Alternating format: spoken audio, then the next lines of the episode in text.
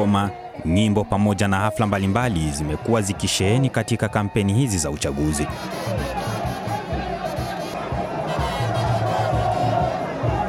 Apollo Msambya ni mmoja wa wagombea wa ubunge wa kitaifa katika tarafa ya Fizi akiwa na umri wa miaka 35. Nilijitokeza kuwa mgombea ni kwa sababu nilitaka niweze kuleta mabadiliko katika kazi ya uteteaji au kazi ya ubunge, kwa sababu nimeona wale ambao tumewe kuwasukuma mbele kupitia miula mitatu ambayo imeshapita ya uchaguzi hawakufanya kazi yao ya ubunge kama vilivyo.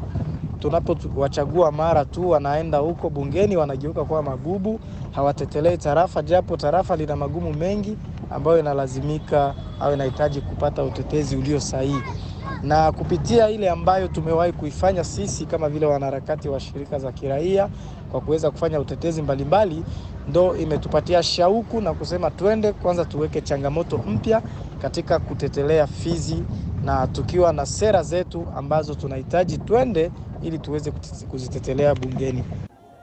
Katika uchaguzi wa Disemba 20 mwaka huu zaidi ya wagombea 25,000 wanapiga kampeni, kila mmoja akitafuta tiketi ya kupata nafasi ya kuwa mwakilishi wa tarafa au mji wake katika bunge la taifa lenye viti 500 pekee.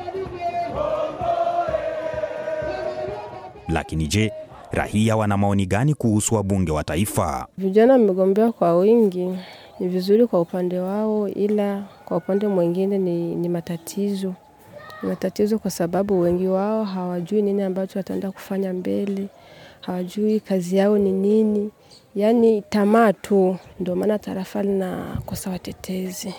Naitwa Isa.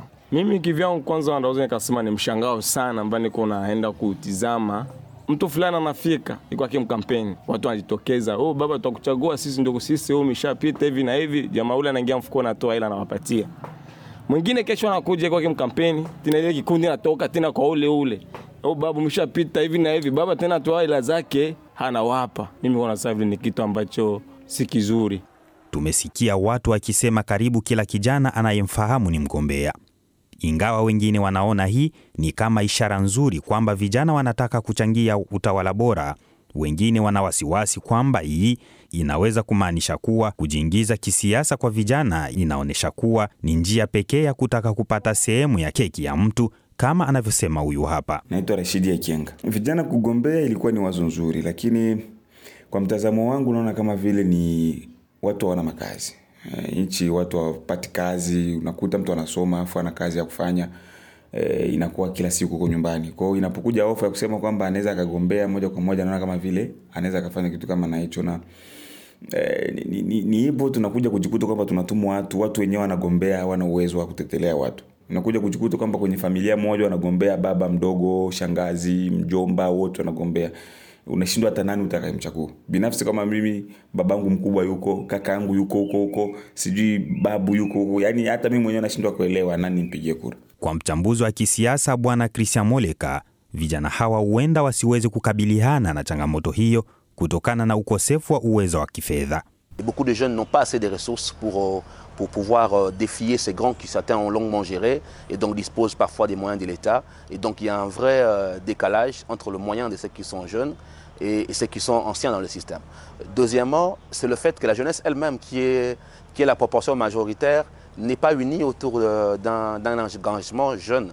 Cette jeunesse est divisée, parfois euh, manipulée également par les politiques euh, anciens qui utilisent la même dividende pour leurs propres intérêts. Donc on a des candidats qui peuvent s'incarner comme candidats de la rupture jeunes et d'autres jeunes qui sont également utilisés par, je dirais, le statu quo pour entretenir une sorte de, bénéfice du dividende. Bunge lililoondoka lina wabunge kutoka karibia vyama ishirini, lakini vyama vingine vimeunda na hivyo muungano unaunga mkono Rais Felix Tshisekedi ambao unaitwa Union Sacree ambao una wabunge 309 na muungano wa pili kwa ukubwa ni ule wa rais wa zamani Joseph Kabila unaounganisha vyama vingi vya upinzani vya FCC na una wabunge 160.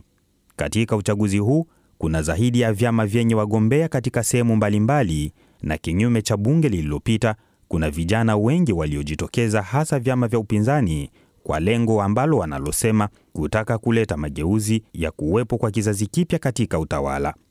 lakini kama wachambuzi wengi wanavyosema, wengi wanakabiliwa na changamoto ya kifedha, kwani miungano mikubwa inatoa fedha nyingi kuhakikisha inapata ushindi.